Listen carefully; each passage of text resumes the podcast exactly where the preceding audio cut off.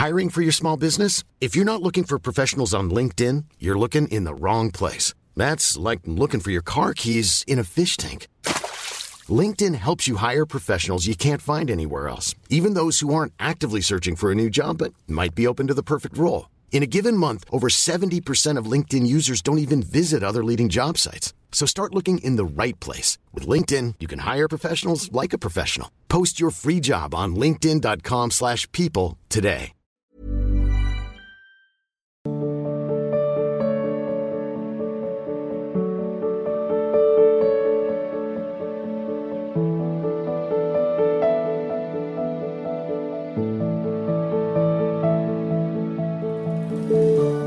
जितेंद्र जी मुंबई से? राधा वल्लभ श्री हरिवंश। राधा वल्लभ श्री हरिवंश महाराज जी आपके चरणों में दंडवत प्रणाम। महाराज जी श्री जी की कृपा से मैं पिछले तीन महीने से आपका सत्संग और एकांतिक वार्तालाप नित्य सुनता हूँ और श्री जी की कृपा से नाम जप और भजन में अति आनंद का अनुभव होता है। महाराज जी मेरा प्रश्न है ठाकुर जी की सबसे बड़ी सेवा क्या है? और जीव के लिए सबसे बड़ा पाप कौन सा है? और जीव के लिए सबसे बड़ा तीर्थ कौन सा है? सबसे बड़ा जीव का जो अपराध है, वो भगवान का विस्मरण है। क्योंकि भगवत विस्मृति से ही देहाभिमान देहाभिमान में ही काम क्रोध, लोभ, मोह, मद, मत्सर, जिनके द्वारा पापाचरण होता है। पापाचरण का मूल है भगवत विस्मृति। पापवंत कर सहज स्वभाव, भजन मोर ते भाव न का जब हम भगवान को भूल जाते हैं तो हमारा शरीर भाव दृढ़ हो जाता है। मैं पुरुष हूँ, मैं स्त्री हूँ। फिर पाँच ज्ञानेन्द्रियों के साथ मन में तदात्म करके हम विषयों में विचरण करने लगते हैं। विषयों में सत्य सुख है नहीं, इसलिए हम जहाँ जहाँ भोगते हैं, वहाँ वहाँ अतृप्त रहते हैं। फिर हमें लगता है, ये शरीर नहीं, वो शरीर, ये वस्तु नहीं, वो वस्तु, ये पदार्थ नहीं, वो पदार्थ, पूरा जीवन पाप कर्म में लिप्त हो जाता है। पाप ऐसे भगवत प्रसन्नता सबसे ज़्यादा किसमें होती है? जैसे अपना बच्चा घर से बाहर निकल गया और बाज़ार में खो गया, अब उस पिता से पूछो कि सबसे ज़्यादा आपको प्रसन्नता की वस्तु क्या होगी? तो दौड़ के बालक लौट के आए छाती से लग जाए। समझ रहे ममई वांशो जीव लोके, जीव भूता सनातन मन खष्टान इंद्रियाणी प्रकृति स्थान कर सकती तू मेरा अंश है सब मम प्रिय सब मम उपजाए। तू मेरा बच्चा है, मेरी माया की बाज़ार में, पर मेरी माया है। खेल लो, जिस दिन तुम लौट कर कहोगे। ऐसे, बस प्रभु की सबसे बड़ी प्रसन्नता का हेतु है कि आप भ्रमित होकर के जो मैं, मेरा, तय, तेरा में लिप्त हो गए, इसे छोड़ दें और उनकी अखंड स्मृति में हो जाए, यही प्रभु की सब साधन कर यह फल सुंदर। प्रभु पद पंकज, प्रीति निरंतर। बस। तो प्रभु प्रसन्न। कब? जब हमारी अखंड स्मृति। अखंड स्मृति में ही प्रभु की प्रसन्नता है। हमारी अखंड स्मृति ऐसी कि त्रिभुवन की राज लक्ष्मी देने पर भी आधे पल को अपने प्यारे श्री कृष्ण का, अपने प्यारे हरि का विस्मरण न करें। यही हमारे जीवन का सबसे बड़ा लाभ और यही हरि की प्रसन्नता, क्योंकि हरि ने मांग की है। अनन्य चेता सततम अनन्य चिंतो माम, अभ्यास योग युक्त चेतसा नान्य गामिना ये भगवान के शब्द हैं अलग अलग श्लोकों के। तुम ऐसा अभ्यास कर लो कि तुम्हारा चित्त प्रभु के शिवा और कहीं जाए ना। सबसे बड़ी प्रसन्नता है भगवान तीसरा क्या था? सबसे बड़ी सेवा क्या है? सबसे बड़ा पाप क्या है और सबसे बड़ा तीर्थ क्या है? हाँ भगवान को तीर्थास्पदम कहा गया ना, जितने भी तीर्थ हैं, वो सब भगवान के चरणों से प्रकट हुए। ध्येयम सदा परिभवं, न भविष्ट दोहम तीर्थास्पदम शिव विरंच नुतम शरण्यम भगवान के चरणों को क्या कहा गया तीर्थास्पदम गंगा जी, परम पावन है ना? भगवान का चरणोदक ही तो है ना? मुरारी चरणच्युतम त्रिपुरारी शिरश्चारी। गंगा जी है ना, गांगम वारी, मनोहारी, मुरारी चरणच्युतम। जितने भी तीर्थ हैं, वो श्री भगवान के चरणों से निकले हुए हैं। तो जो संत भगवत अनुराग में डूबे हुए हैं, उनके सानिध्य से बढ़कर कोई तीर्थ नहीं है। उनके सानिध्य से बढ़कर के कोई भी, जितने भी तीर्थ भूमंडल में, संतों को जानते क्या कहा गया है? तीर्थी कुरवंत तीर्थानी। तीर्थों में जब पापी जन अवगाहन करते हैं तो उनका पाप क्षीण होता है और तीर्थ में पाप बढ़ जाते हैं। और जब भगवत प्रेमी महात्मा जो तीर्थ, जहाँ से प्रकट हुए, उन भगवान श्री हरि को अपने हृदय में लिए हुए विचरण कर, वो जब तीर्थों का स्पर्श करते तो तीर्थ निष्पाप हो जाते हैं। उनमें निष्पाप करने के सामर्थ्य भी आ जाती तीर्थी कुरवंती तीर्थानी। तीर्थों को तीर्थत्व प्रदान करते हैं वो महापुरुष जो निरंतर भगवान का चिंतन करते हैं।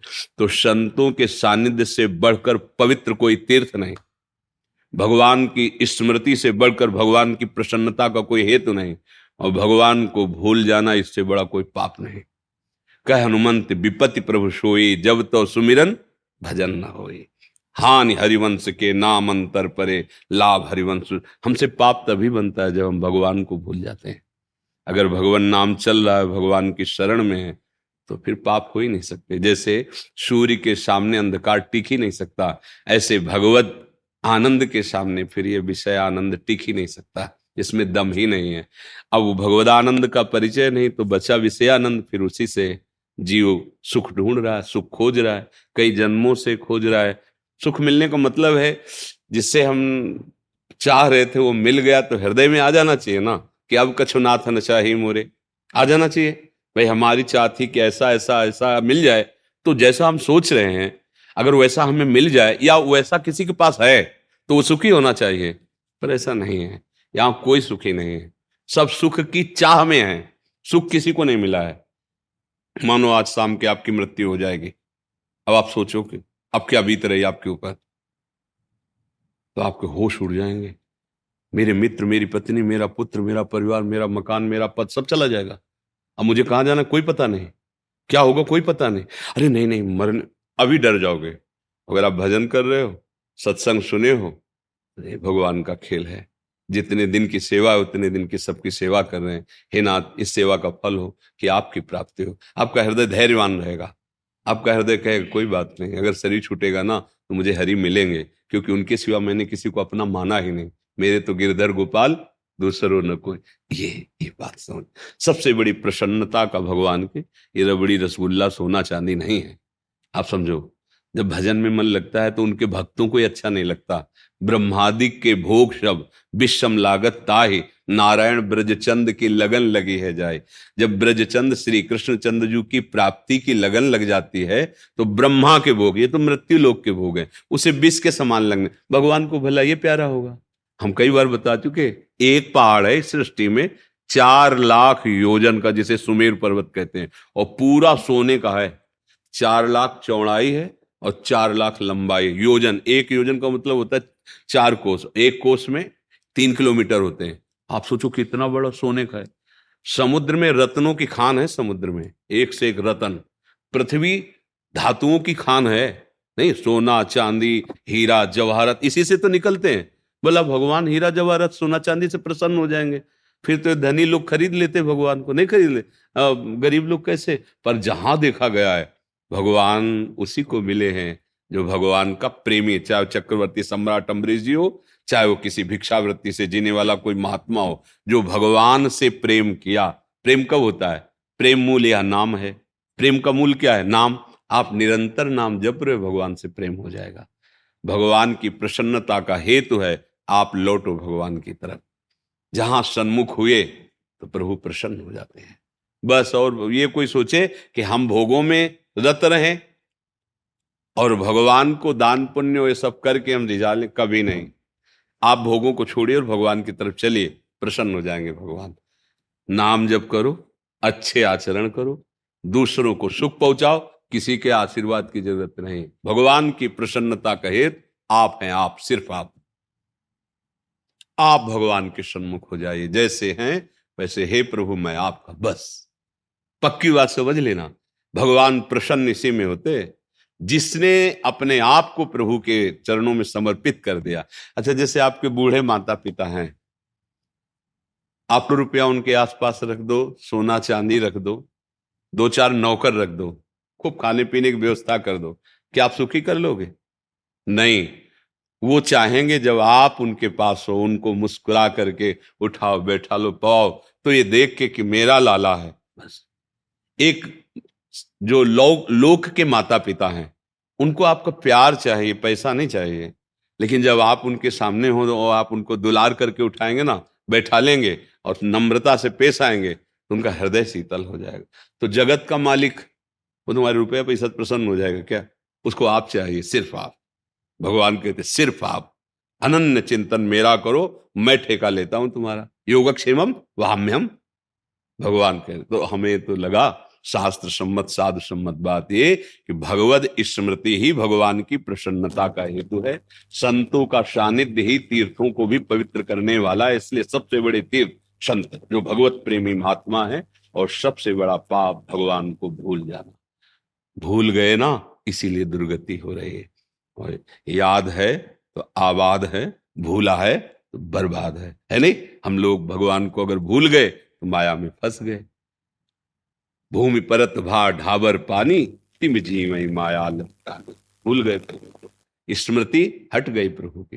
अगर स्मृति है तो फिर कोई भी पाप हो ही नहीं सकता, क्योंकि पहले चिंतन होता है।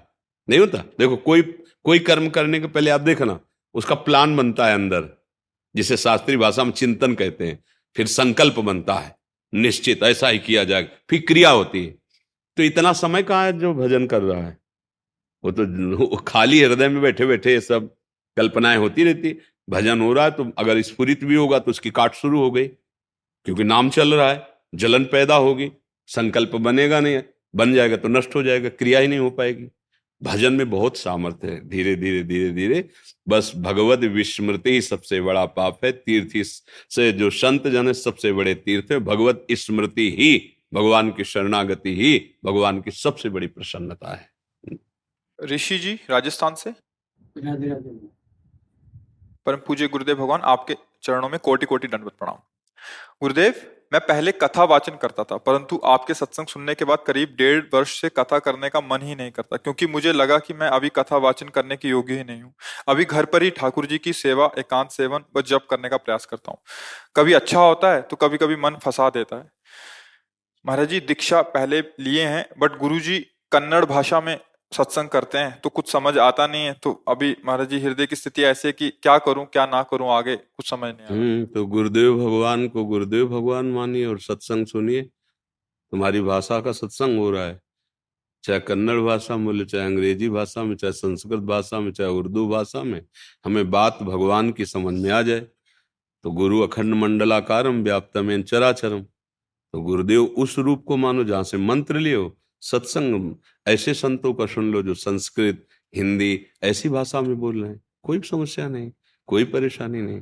रही भगवत गुणगान करने की बात तो ये बड़ी आपके अंदर पवित्र भावना है पहले यही भावना आनी चाहिए कि हमारी सामर्थ्य कहाँ, कि अचिंत, अव्यक्त परमात्म तत्व का हम वर्णन कर सके। अगर वर्णन कुछ होता है तो उनकी कृपा से होता है और उसका उद्देश्य होना चाहिए, उनकी भक्ति, उनका प्रेम। ये बहुत बड़ी भक्ति का स्वरूप है। चौथी भगत मम गुण गण करे कपट तज गान। अब वहाँ कपट स्वरूप जो बात आ जाती है कि हम इतने में तो फिर वो बात अलग हो जाती है। अगर हम भगवत चर्चा करें, जो प्रसाद रूप आता है जथालाभ संतोष सदा कहा उसको कछु न चाहोगो, जीवन परमानंद में हो जाए। अगर कहीं हम भगवान की चर्चा को अंक निश्चित करके तो फिर वो रंग नहीं आएगा जो भक्ति का रंग श्री कृष्ण प्रेम प्रदान करता है। गदगद सुर नैना सजल दंपति रस रहे भीन इह गति वृंदा विपिन में फिरे प्रेम तन लीन। ये जो जीवन का लाभ है, फिर क्या होगा कि अर्थ और भोग वस्तुएँ तो फिर भगवान पर महत्व तो नहीं हो पाएगा। अगर बोधयंता परस्परम कथयंत च माम नित्यम तुष्यंत च रमंत च। हाँ हमें सौभाग्य मिल रहा है कि भगवत चर्चा कर रहे हैं। हमें सौभाग्य मिल रहा है कि भगवान का यश गान, इससे बड़ा हमें और कुछ नहीं चाहिए। हमारे जीवन हमारे जीवन को तो जीवन नाथ जाने कैसे रखना है, कैसे चलाना है। बस, वो, उसकी वाणी में एक अमोक शक्ति जागृत हो जाएगी। क्योंकि भगवान दिव्य है ना तो उसकी वाणी दिव्य हो जाएगी। उसका चिंतन दिव्य हो जाएगा। और जब हम भगवान को, भगवान की वार्ता को साधन बना लेते हैं और साध्य धन, मान या विषय होता है, तब रंग नहीं आता है। धन, मान, विषय, ये भले साधन बना लो, पर साध्य प्रभु रहने चाहिए। हम उल्टा कर लेते हैं। साधन भगवान हो जाते हैं और साध्य विषय हो जाता है, धन हो जाता है। वो ना? कि अमुक चर्चा इतने दिन करेंगे तो इतना अंक हमें मिलना चाहिए। तो आपने निश्चित कर दिया ना, साधन ये हुआ और साध्य उसका अंक हुआ। बस एक भागवताचार्य जी ने भगवान की कृपा से कथा पूरी कंठस्थ की। तो अयोध्या में संत थे, एकांत सेवन करते थे, विरक्त भाव से रहते थे। तो उनके समीप गए और बोले, महाराज जी, मैंने भागवत सीखी तो हमें लगता है पहले हम आपको सुनाएँ। अगर कोई त्रुटि हो कहीं तो आप कृपा करके तो बड़े भजनानंदी सब सहज में हाँ ठीक है। सात दिन कथा सुनाई। तो बोले, भाई, आपने तो कथा सुनाई, कथा की कुछ भेंट देनी चाहिए। आप क्या चाहोगे कि आपको हम क्या भेंट दे दें? आप जो मांगोगे दे देंगे। तो उनका, भगवान, निर्धन हूँ। अगर धन मिल जाए ठीक है, जा। आज से तुम्हें धन के लिए चिंतन नहीं करना पड़ेगा, प्रयास नहीं करना पड़ेगा। राम जी की कृपा से आता रहेगा। और तो भगवान पुत्र नहीं, पुत्र हो जाए। हाँ ठीक, हो जाए और कुछ? का भगवान की भक्ति हो जाए। नाराज़ हो गए। पहले कहते भगवान की भक्ति हो जाए फिर कहते कि धन पुत्र आदि मिल जाए तो तुम्हारी वाणी का सम्मान होता। तुमने भगवान की भक्ति को सबसे पीछे, वो नहीं होगी। धन मिलेगा, पुत्र मिलेगा भगवान की भक्ति के अधिकारी नहीं हो। क्योंकि भगवान की भक्ति का अधिकारी, जब भक्ति मिल गई, जो भगवान को अधीन करने वाली तो ऐश्वर्य, मान और पुत्र, परिवार तो बहुत छोटी बात है। सब अपने आप हो जाएगा। पहले अंक पर भगवान नहीं रखा। पहले अंक पर यदि और कुछ रख दिया तो फिर भगवत चर्चा करने वाला भगवान को जाना ही नहीं, भगवान को समझा ही नहीं तो फिर रंग नहीं आएगा। तो ये तो हमें बहुत अच्छा लगा जो आपने पहली बात की कि हम पहले खुद अनुभव करेंगे कि इसका स्वाद क्या है। ये ऐसा ही पहले था। बड़े बड़े महापुरुषों ने पहले भगवदाकार वृत्ति की, त्रिगुणात्मका माया पर विजय प्राप्त की, फिर भगवान देखो, सूत जी महाराज के अट्ठासी हज़ार ऋषि बैठ के सौनकादि सुन रहे न माइक है और न कोई ढोल नगाड़ा और संगीत है। सीधे सहज में भगवत चर्चा कर रहे और सब सुन रहे सब ब्रह्माकार को प्राप्त हो रहे हैं, सब भगवदानंद को प्राप्त हो रहे हैं, क्योंकि सूत जी स्वयं भगवान में आसक्त चित्त है, भगवान के अत्यंत प्रेमी है। सुखदेव जी भगवत चर्चा कर रहे सब ब्रह्म ऋषि आनंद में क्योंकि स्वयं श्री कृष्ण आसक्त है है ना? जो भगवदा आसक्त वो भगवत गुणगान जब करता है तो जगत मंगल होता है। फिर उसके लिए दुर्लभ क्या जब भगवान प्रसन्न हो गए, जैसे हम कई बार कहा कि पारस मणि मिल जाए तो सौ दो सौ ग्राम सोना की क्या दरकार? अरे वो चाहे तो पहाड़ बना ले सोने का, लोहे में छुआ। जब अखिल ब्रह्मांडों का सृजन करने वाले भगवान हमारे हो गए तो ये छोटी मोटी धन वस्तुओं की चाह ये क्या? वैसे तो भगवत चर्चा चाहे सकाम करो, चाहे निष्काम करो, मंगल करने वाली ही है। भगवान का यश, भगवान का गुणगान, पर विशेष आनंद की प्राप्ति के लिए अगर हम भगवान के ऊपर अपना भार छोड़ दें और फिर भगवत चर्चा करें, हमारी चाहत भगवान हो तो फिर सारे वैभव, सारी सिद्धियाँ उसको अपने आप प्राप्त हो जाती हैं। अल्प का भोक्ता भूमा का अधिकार खो देता है। और जो भूमा का है तो अल्प सब उसके चरणों में लुटता है। ये बात समझ में आ जाए गुरुजनों की कृपा से तो फिर निश्चिंत। अच्छे हो। भगवान को ही भगवान की चर्चा सुनाओ नाम जप करो और जब वो तो फिर अपने आप वो होता है फिर जब फूल में पराग आ जाता है तो भौरों को निमंत्रण पत्र नहीं भेजना पड़ता। जी। विजय पांडुरंग शिंदे जी। राधे राधे। राधे राधे महाराज जी आपके चरणों में कोटि कोटि प्रणाम। महाराज जी, ये प्रश्न बहुत दिन से मेरे अंदर चल रहा है। महाराज जी, मैं जब भी घर से बाहर निकलता हूँ, तब मनुष्यों के अलावा जितनी भी योनि, पशु, पंछी, उनको देखता हूँ तो मेरा हृदय जलने लगता है। उनका, उन्होंने खाना खाया है कि नहीं? जब भी मैं खाना खाने बैठता हूँ तो उनके सभी के चेहरे आते हैं, जिनको मैंने देख के आया हूँ हाँ वैसे आपकी भावना को प्रणाम है।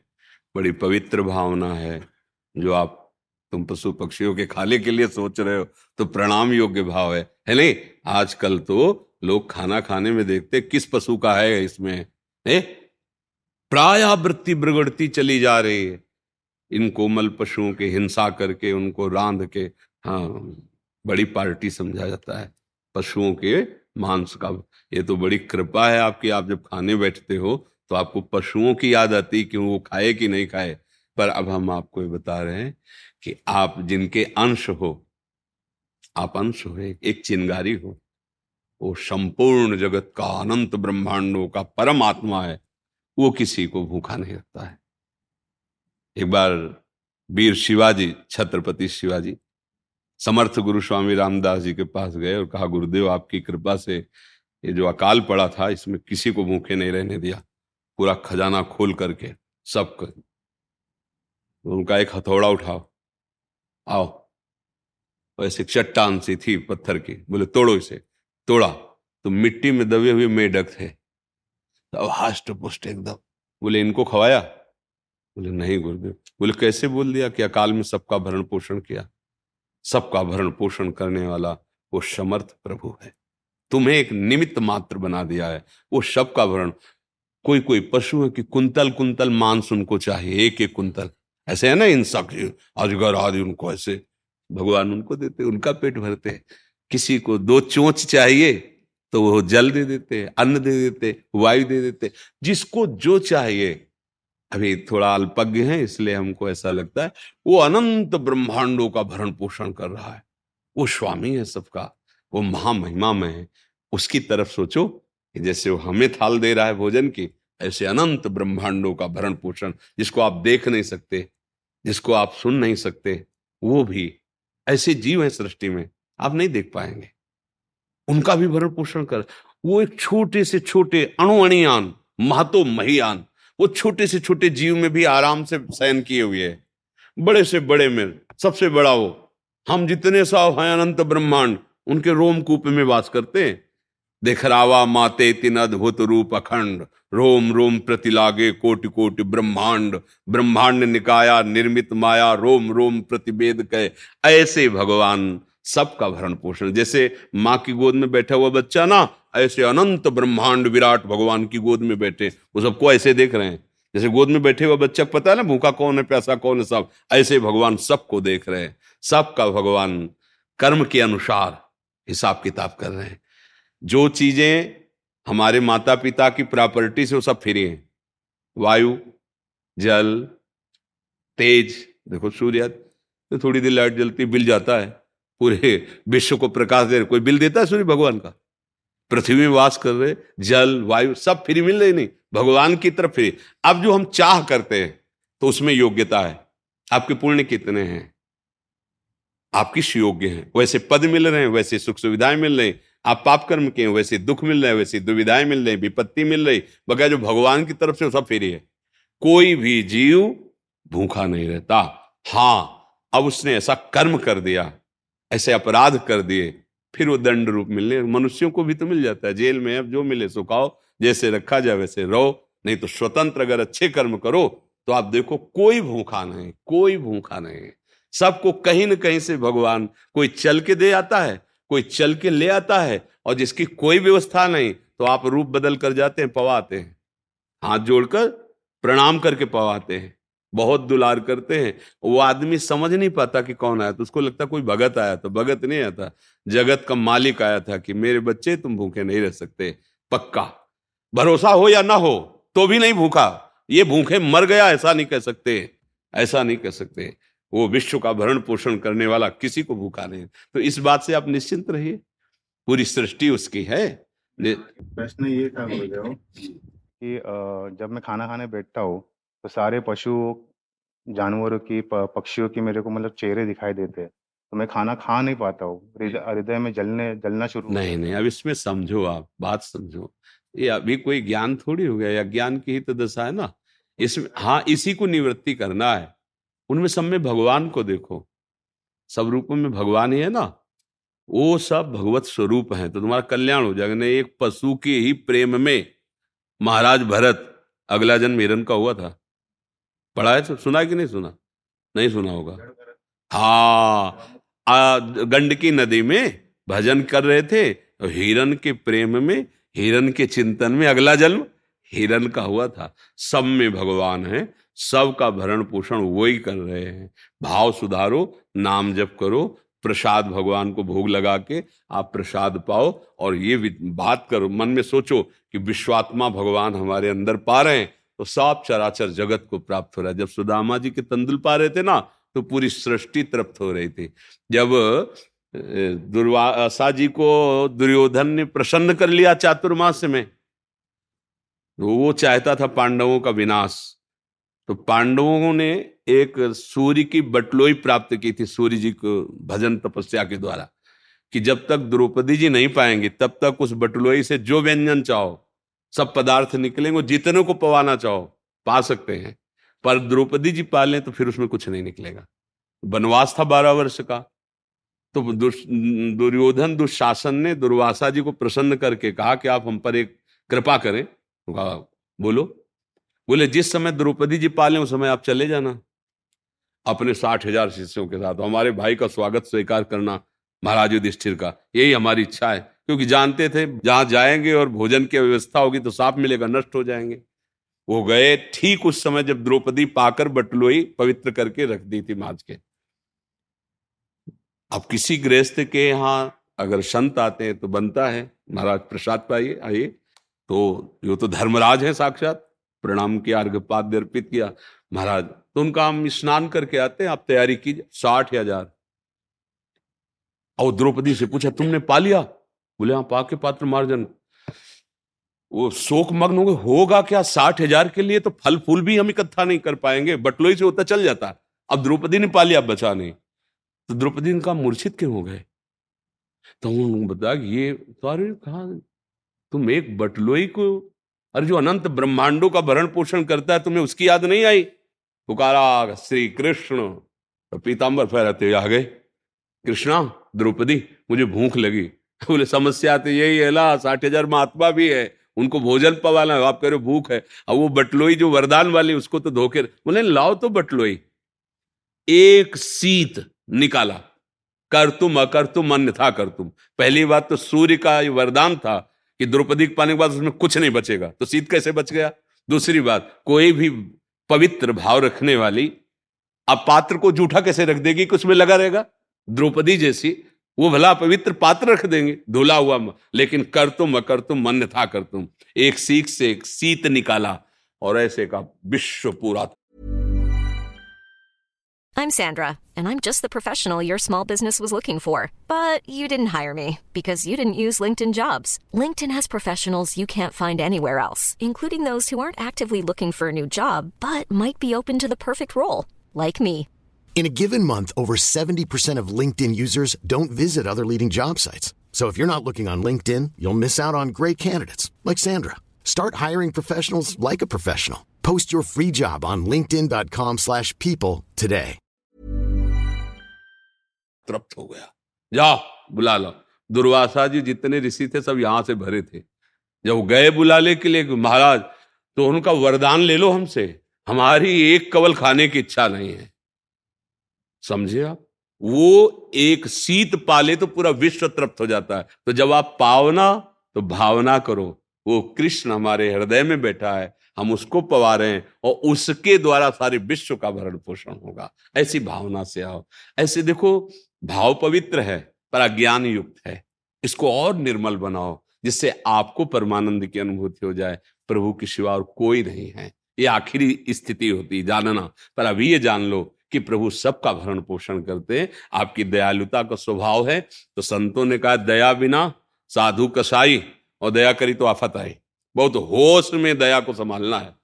दया बिना साधु कसाई और दया करी तो आफत आई। बीच का मार्ग निकाल लो। बीच का क्या है? वो दया जिसमें भगवान की याद चली जाए, वो फंसाने वाली है। और जिसमें भगवान की याद बनी रहे, वही दया मंगल करने वाली है। सब में वही उसी का रूप समाया। चराचर जगत वही बना हुआ है। भाव में आओ तो दुख मिट जाएगा।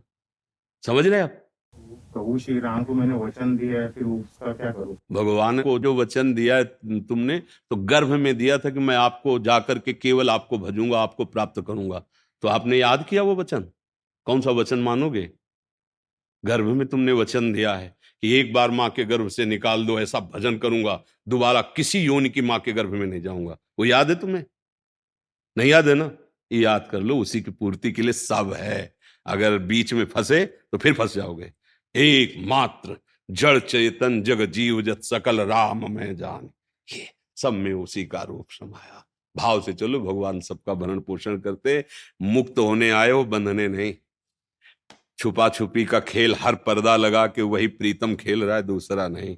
आगे बढ़ोगे, पर बहुत अच्छा भाव है आपका। सात्विक भाव है, दया भाव है। हम पहले कहा इसलिए प्रणाम करते हैं इस भाव को। कम से कम पशु पक्षियों के प्रति आपका ऐसा दया का भाव, नहीं तो लोग राक्षसी भाव को प्राप्त हो रहे हैं। पशु पक्षियों की हत्या करके, रांधना, ज़िंदा जला के खाना। बड़ी कृपा है आपके ऊपर जो आप ऐसे, पर इससे और उठो। जैसे लड़का कोई गोली डंडा ऐसे लिख देना स्कूल में तो पहला वाला। तो उसे शाबाश दिया जाता है। पर वो दो साल ऐसे लिखता रहे तो थप्पड़ मारा जाता है।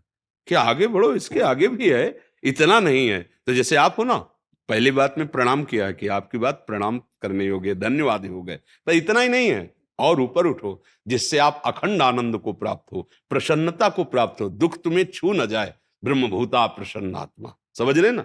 जी। हाँ सबसे प्रार्थना हम बार बार कहते आपसे भजन ज़्यादा बने न बने गृहस्थी में हो।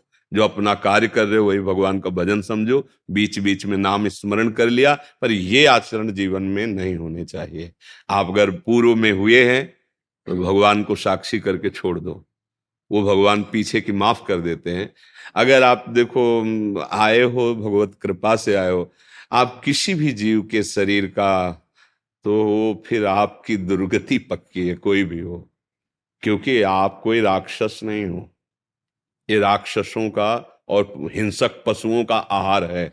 आपके लिए आपके लिए उत्तम उत्तम फल है, उत्तम उत्तम भोग सामग्री। बुरा ज़रूर लगेगा जो पाते हैं, क्योंकि आजकल प्रायः ये पर हम कहते हैं, मंगल अगर होना है, आप सुखी होना है तो सोचो, आप कहते हो कि हमें सुख मिले और आप दूसरे के शरीर, अपने शरीर को ऐसे काटो, कैसा लगता है? आप दूसरे के शरीर को काट के रांध के पार हो अपनी स्वाद के लिए तो आपको इस कर्म का क्या फल नहीं मिलेगा? बोले, हम तो काटते नहीं, हम तो दुकान से ले आते हैं। तो आप सहयोगी हुए ना? कर्ता, अनुमोदन, प्रेरक, तीनों को बराबर पुरस्कार या दंड मिलता है। सुकृत या दुष्कृत का। तो इसलिए ज़रूर कठिन लग रहा है, क्योंकि आज के जीवन में उच्च कोटि की पार्टी वही समझी जाती है, जिसमें ये सब दोष हो, है ना ऐसा? समाज इसी को तो वीआईपी माने। सात्विक भोजन बढ़िया अगर उसको रख दो और हाथ पैर धो के उसको पवाओ, आरती भले करो कि आप आओ, आतिथ्य देवो भाव कोई क्या यार बकवास कर रहा है? नहीं लगेगा। और रख दिया वो सब ये। क्या वीआईपी व्यवस्था होती इसलिए भाई ये वीआईपी व्यवस्था नरक ले जाएगी। वहाँ भी तुम्हारा ऐसे ही स्वागत होगा जो विविध प्रकार के कष्ट देने वाले हैं। ये बात पक्की समझ लो। किसी भी धर्म में, किसी भी धर्म ग्रंथ रचने वाले महापुरुषों ने कभी ऐसा आदेश नहीं किया कि किसी भी जीव को दुख देख करके तुम सुखी हो जाओगे। ऐसा हमने अभी तक नहीं पढ़ा। बचपन से शास्त्रों का स्वाध्याय और बड़े बड़े महापुरुषों का संग मिला है। कभी ऐसा कोई धर्म लाऊ नहीं करता। हाँ अधर्म पूर्वक जो जगत का नाश करने वाली चेष्टा करे, उनके ऊपर शासन विभाग है, उनके ऊपर कानून है। कानून के अनुसार वो जो भी दंड निर्धारित न्यायाधीश करते, वो भगवत स्वरूप है, वो पवित्र करने लेकिन किसी निर्बल जीव को हम ऐसे आहार विहार में लाएँ तो इसलिए बहुत सावधानी, ये सब बातें बकवास हो जाएँगी। यदि आप ये सब करोगे, कुछ नहीं समझ में आएगा। अगर आप ये गंदे आचरण नहीं करोगे, एक शब्द पड़ जाए तो आपका कल्याण हो जाएगा। ये कोई भी पद टिकाऊ नहीं है। आज है, कल नहीं रहेंगे। ये शरीर टिकाऊ नहीं है। ये संपत्ति टिकाऊ नहीं है। जब शरीर छूटेगा, सब छूट जाएगा। आपका किया हुआ कर्म आपके साथ जाएगा। इसलिए प्रार्थना है, हो उसमें कोई ऐसा कर्म न बन जाए जो हम इतना चढ़े आए। चढ़ नहीं आए, मनुष्य योनि में आ गए। अब हम ऐसी, जैसे आप अच्छी अवस्था में जी रहे हो, अब उससे नीची अवस्था में गिर के जीना अब आपके लिए दंड होगा। तो इसलिए हम अन्य योनियों में न जाए। अगर हमें फिर अवसर भगवान दे तो मनुष्य योनि में हो और गुरुवाणी के अनुसार शास्त्रवाणी के अनुसार चले और भगवान को प्राप्त करें। राधा। देवरा बाबा समाधि स्थल अच्छा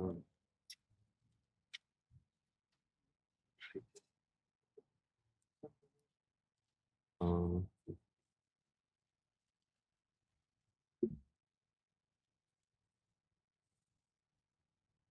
महापुरुषों के सानिध्य, महापुरुषों की शरणागति का लाभ ये कि हमारा चित्त विषयों के चिंतन से हटकर प्रभु के नाम में, प्रभु के रूप में, प्रभु की लीला में, प्रभु के धाम चिंतन में लग जाए। अगर संत संग से भगवत चिंतन हमारा नहीं हुआ तो हमने संत संग किया ही नहीं। संत संग अपवर्ग कर, कामी भवकर पंथ। अगर हमारी इंद्रियाँ विषयों की तरफ़ जा रहे हैं संसार के भोगों में सुख तो अभी हम सच्चे हृदय से संत संग नहीं किया, भले पास रह रहे हो। संत संग का स्वरूप ही है सर्वसंगो पहो हिमाम। व्रतान यज्ञ छंदांश तीर्था नियमा यमा यथा वरुंधेत सत्संगा सर्व संगो पहो हिमाम समस्त संगों का त्याग कराकर भगवत रंग में रंग दे, उसे सत्संग कहते हैं। और वो प्राप्त है बड़े बड़े महापुरुषों का सानिध्य। तो चाहे गृहस्थ में हो, चाहे विरक्त में हो, है तो हम भगवत दास। तो ये स्थिति हृदय में उतरनी चाहिए। हमारे अंदर काम की दास्ता, क्रोध की दास्ता, लोभ की दास्ता, मोह की दास्ता, मद की दास्ता, मत्सर की दास्ता। ये जन्म जन्म से बनी आ रही है, लेकिन गुरुजनों के प्रताप से अब रघुनाथ जी की दास्ता प्राप्त हुई है।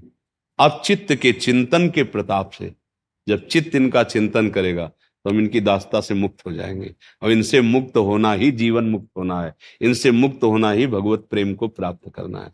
इसलिए ज़बरदस्ती जवान में नाम चलाओ और ज़बरदस्ती मन को इनकी लीला सुनाओ, इनकी लीला गवाओ, इनकी लीला चिंतन करवाओ। इसी जन्म में भगवत प्राप्ति करनी है। अगर भगवत प्राप्ति इस जन्म में ना हुई तो जैसा अब संयोग बना है पता नहीं बने कि ना बने। मनुष्य शरीर, धाम, महापुरुषों का सानिध्य, विवेक युक्त। अगर अब ना बना तो दांव फिर चूक जाएँगे। पता नहीं फिर कब कहा कैसा संयोग में? खूब नाम जप करो संतों की आज्ञा के अनुसार। जय जगन्नाथ जय जगन्नाथ। बड़ी कृपा बड़ी कृपा।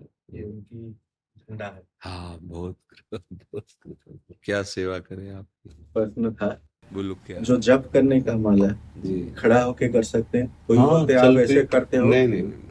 आप समझो। हमारी बात हृदय से समझना। हमारा मुख्य उद्देश्य भगवत चिंतन करना, भगवत स्मरण करना।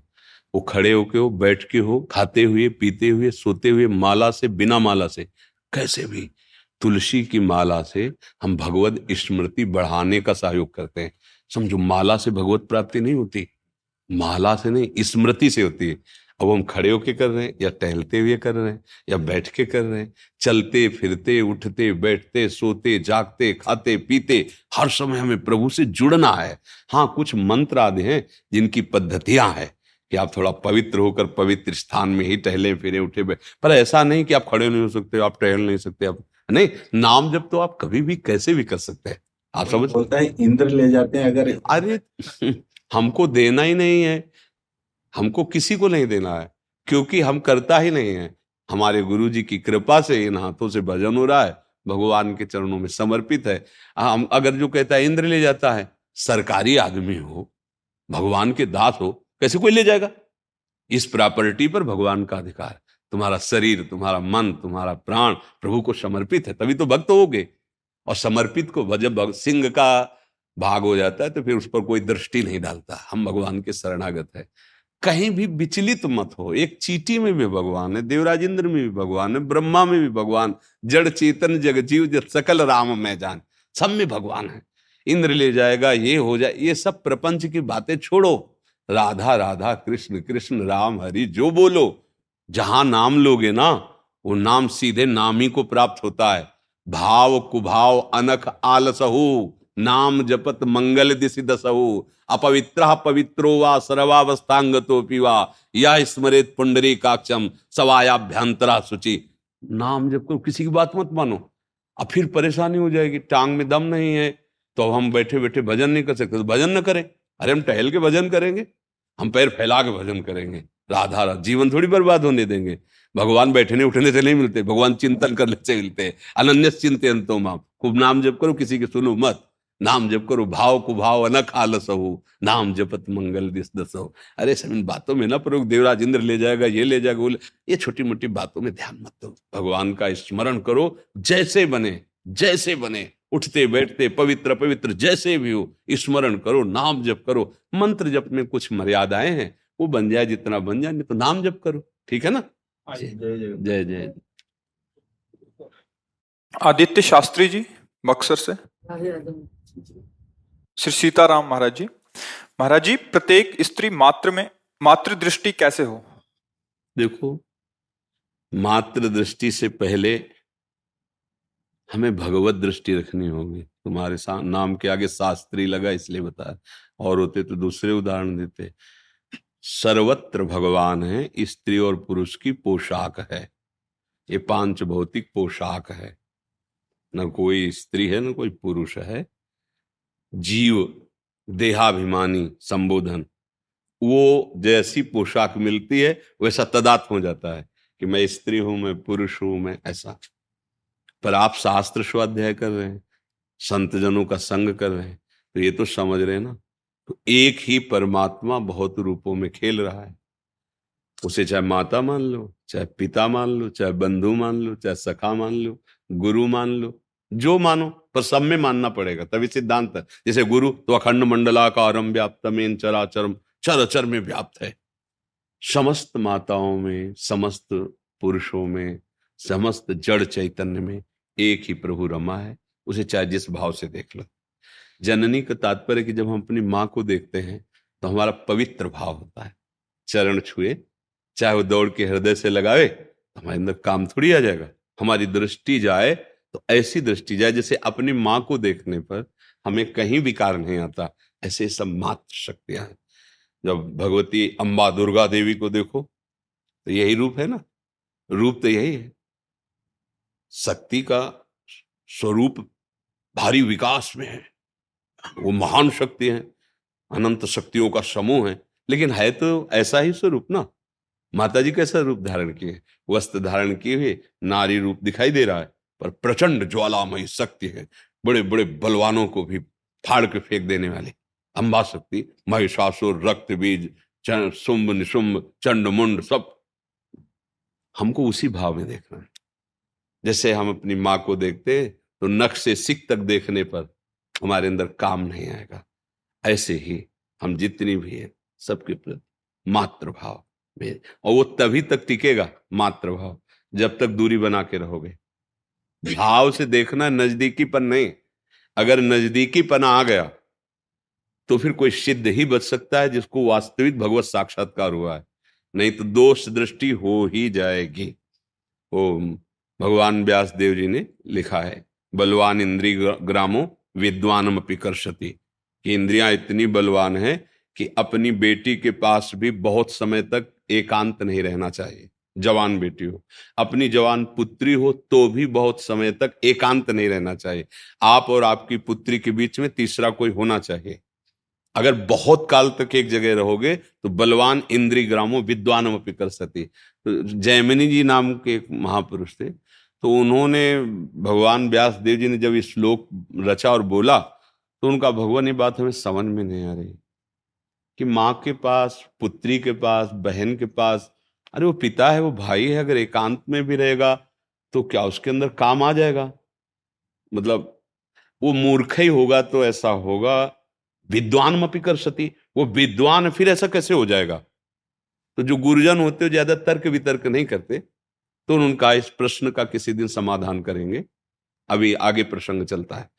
उसे फिर बोले, शाम की, कि हमारी इच्छा है कि बद्री विशाल में भी एक आश्रम प्रयाग में भी है तो कुछ समय के लिए हम वहाँ के ऋषि मुनियों के दर्शन के लिए, तुम संभालो, तुम यहाँ के प्रधान बनो और सब ब्रह्मचारी हैं और जो यहाँ की दिनचर्या वही करना। ये उत्तर हो रहा है। उसी प्रश्न का उत्तर वो समझ नहीं पा रहे। बोले, कुछ दिन के लिए हम यहाँ से जा रहे हैं। संध्या के समय सब ब्रह्मचारी तेजस्वी स्नान करके और लौट ही रहे थे। संध्या काल सूर्य अस्ताचल को जा रहे थे। हल्की हल्की बूंदें गिरने लगी। छम छम छम छम पायलों की धुनी और नौ किशोर अवस्था और ऐसी सौंदर्य शोभा देखते ही रह जाओ। ऐसे भाग के, रक्षा करो मेरी रक्षा करो। आगे जैमिनी मुनि ही थे। रक्षा करो। क्या बात है? देखा नहीं इसे नीचे देख। क्या बात है? कौन सता रहा है? मैं भटक गई हूँ, रात्रि का समय है। अगर एक रात्रि आपके यहाँ मुझे रहने को मिल जाए तो मैं प्रातः अपने स्थान को चली जाऊँगी, पर मेरी रक्षा करो, मेरा स्त्री शरीर है, मैं जंगल में रह नहीं सकती और मैं भटक गई हूँ। कहा नहीं गुरुदेव का आदेश है, आश्रम में सब ब्रह्मचारी रहते हैं, वहाँ शरणागत हूँ। अगर एक रात्रि रख लेंगे तो मेरा जीवन बच जाएगा, नहीं जंगली जानवर मार सकते हैं या कोई दुराचारी पुरुष ऐसा। विचार किया, बात तो सत्य है। तो उस समय कुछ में झोपड़ियाँ और कुछ खपरेले, जिनमें ब्रह्मचारी जन रहते थे तो एक छोटा खपरेले का, दरवाज़ा, लकड़ी का, ऊपर से खपरेला, बोले, आप अंदर हो जाइए, अंदर से बंद कर लीजिए, कोई भी आवाज़ दे, बिना प्रातःकाल के खोलना नहीं, और प्रातःकाल होते ही आप गंतव्य स्थान को चली जाना, जहाँ जाना है। अब बैठे आके संध्या में, वही आवाज़, वही रूप। बार बार हटाने की कोशिश की, हट नहीं रहा। तो मन में आया कि मैंने पूछा नहीं कि तुम जंगल में कैसे फंस गई? तुम किसकी बेटी हो? तुम्हारा ब्याह हुआ है कि नहीं हुआ है? तुम्हारा नाम क्या है? ये तो पूछा ही नहीं। पूछते हैं चल के। उठे। गए दरवाज़ा खोलो। उनका, नहीं, जैमिनी जी का आदेश है। प्रातः मैं जैमिनी बोले, नहीं, आदेश है, नहीं खुलेगा। तो ऊपर के खपरे हटा के, बाँस की फंटियाँ होती उनको हटा के अंदर। देखा दिव्य रूप। निषेध है। चरण को देखते हुए वार्ता करो। दृष्टि नहीं। जो चाहे अपन कल्याणा, सुजस सुमति शुभ गति शुभ नाना, सो परनार लीलार गुसाई, तजो चौथ के चंद न जैसे चौथ का चंद्रमा नहीं दर्शन, ऐसे लिखा है, काम भाव से किसी भी माता बहन के मुख को देखना या उसके अंगों को देखना निषेध है। उन्होंने देखा, कहा हम एक बात पूछना चाहते थे? आपका ब्याह हुआ है कि नहीं? तो और मुस्कुराते हैं कहा, नहीं, अभी कैसे हो सकता है? हमारी तो अभी नौ किशोर अवस्था है। हमारा भी ब्याह नहीं हुआ। बोले, आप तो नैष्ठिक ब्रह्मचारी, आजीवन ब्रह्मचर्य का व्रत लिए बोले, यदि आप स्वीकृति दे तो ब्याह कर सकते हैं आपसे। तो हमको तो बहुत सौभाग्य होगा कि आप जैसे ब्रह्मचारी नैष्ठिक ब्रह्मचारी मुझे स्वीकार पर मेरा एक व्रत था कि अगर मैं किसी को पति बनाऊँगी ना तो उसकी पीठ में बैठूँगी, मुँह काला करूँगी उसके। और उसकी पीठ में बैठकर वहाँ जो, जहाँ तुम स्नान करने गए थे, वहाँ देवी का मंदिर, वहाँ तक ले चलो। वहीं फिर हम ब्याह की बात करेंगे। तो सोचा रात्रि का समय कौन क्या है? पीठ में जो वहाँ पहुँचे तो उतर के दो चपात लगाए और अपने स्वरूप में आ गए व्यासदेव जी। बोले, क्या तुम विद्वान नहीं हो? बहुत बड़े विद्वान, जयमिनी जी। क्या तुम विद्वान नहीं हो? क्या तुम्हारे लिए समस्त माताएँ बहनें पूज्या भाव से नहीं है? कहाँ पहुँच गए? कहाँ पहुँच गए? बोले हाँ गुरु जी बलवाल इंद्री ग्रामो, विद्वान पिकल सती, आपने जो लिखा, सत्य लिखा। अगर हम सानिध्य अधिक मर्यादा के विपरीत तो हमारी इंद्रियाँ चंचल हो जाएँगी। भगवत भाव से, चाहे स्त्री हो, चाहे पुरुष हो, एक मर्यादा की सीमाएँ रखी गई। उन सीमाओं में रहते हुए भजन करें। इस भाव के लिए कहा, जननी सम जानो पर नारे। सब में मातृ भाव रखना, पर मातृ भाव सब में वही रख सकता है जो भगवत भाव से युक्त है। अगर भगवत भाव नहीं है तो भले राखी बनवाए, भले चरण छुए, भले ऐसा, पर अधिक एकांत सेवन पर मन चंचल हो जाएगा, क्योंकि मन बहुत ही पतित आचरणों में रति करने वाला है। इसको छोड़ दो तो देखो, गंदी बातें, अंदर देख लो ना।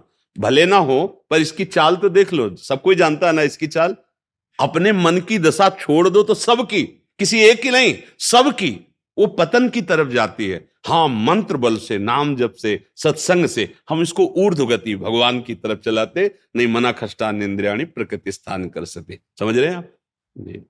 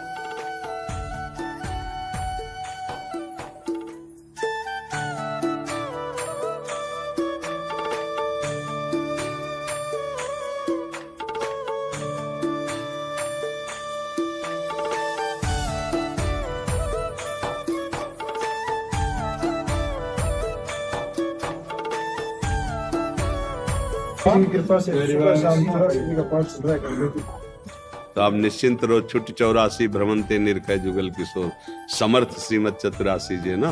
बस हाँ जैसे वैद्य की आज्ञा पाकर हम दवा पाते हैं ऐसे गुरु की आज्ञा पाकर उन नियमानुसार चले तो भव समुद्र से मुक्त हो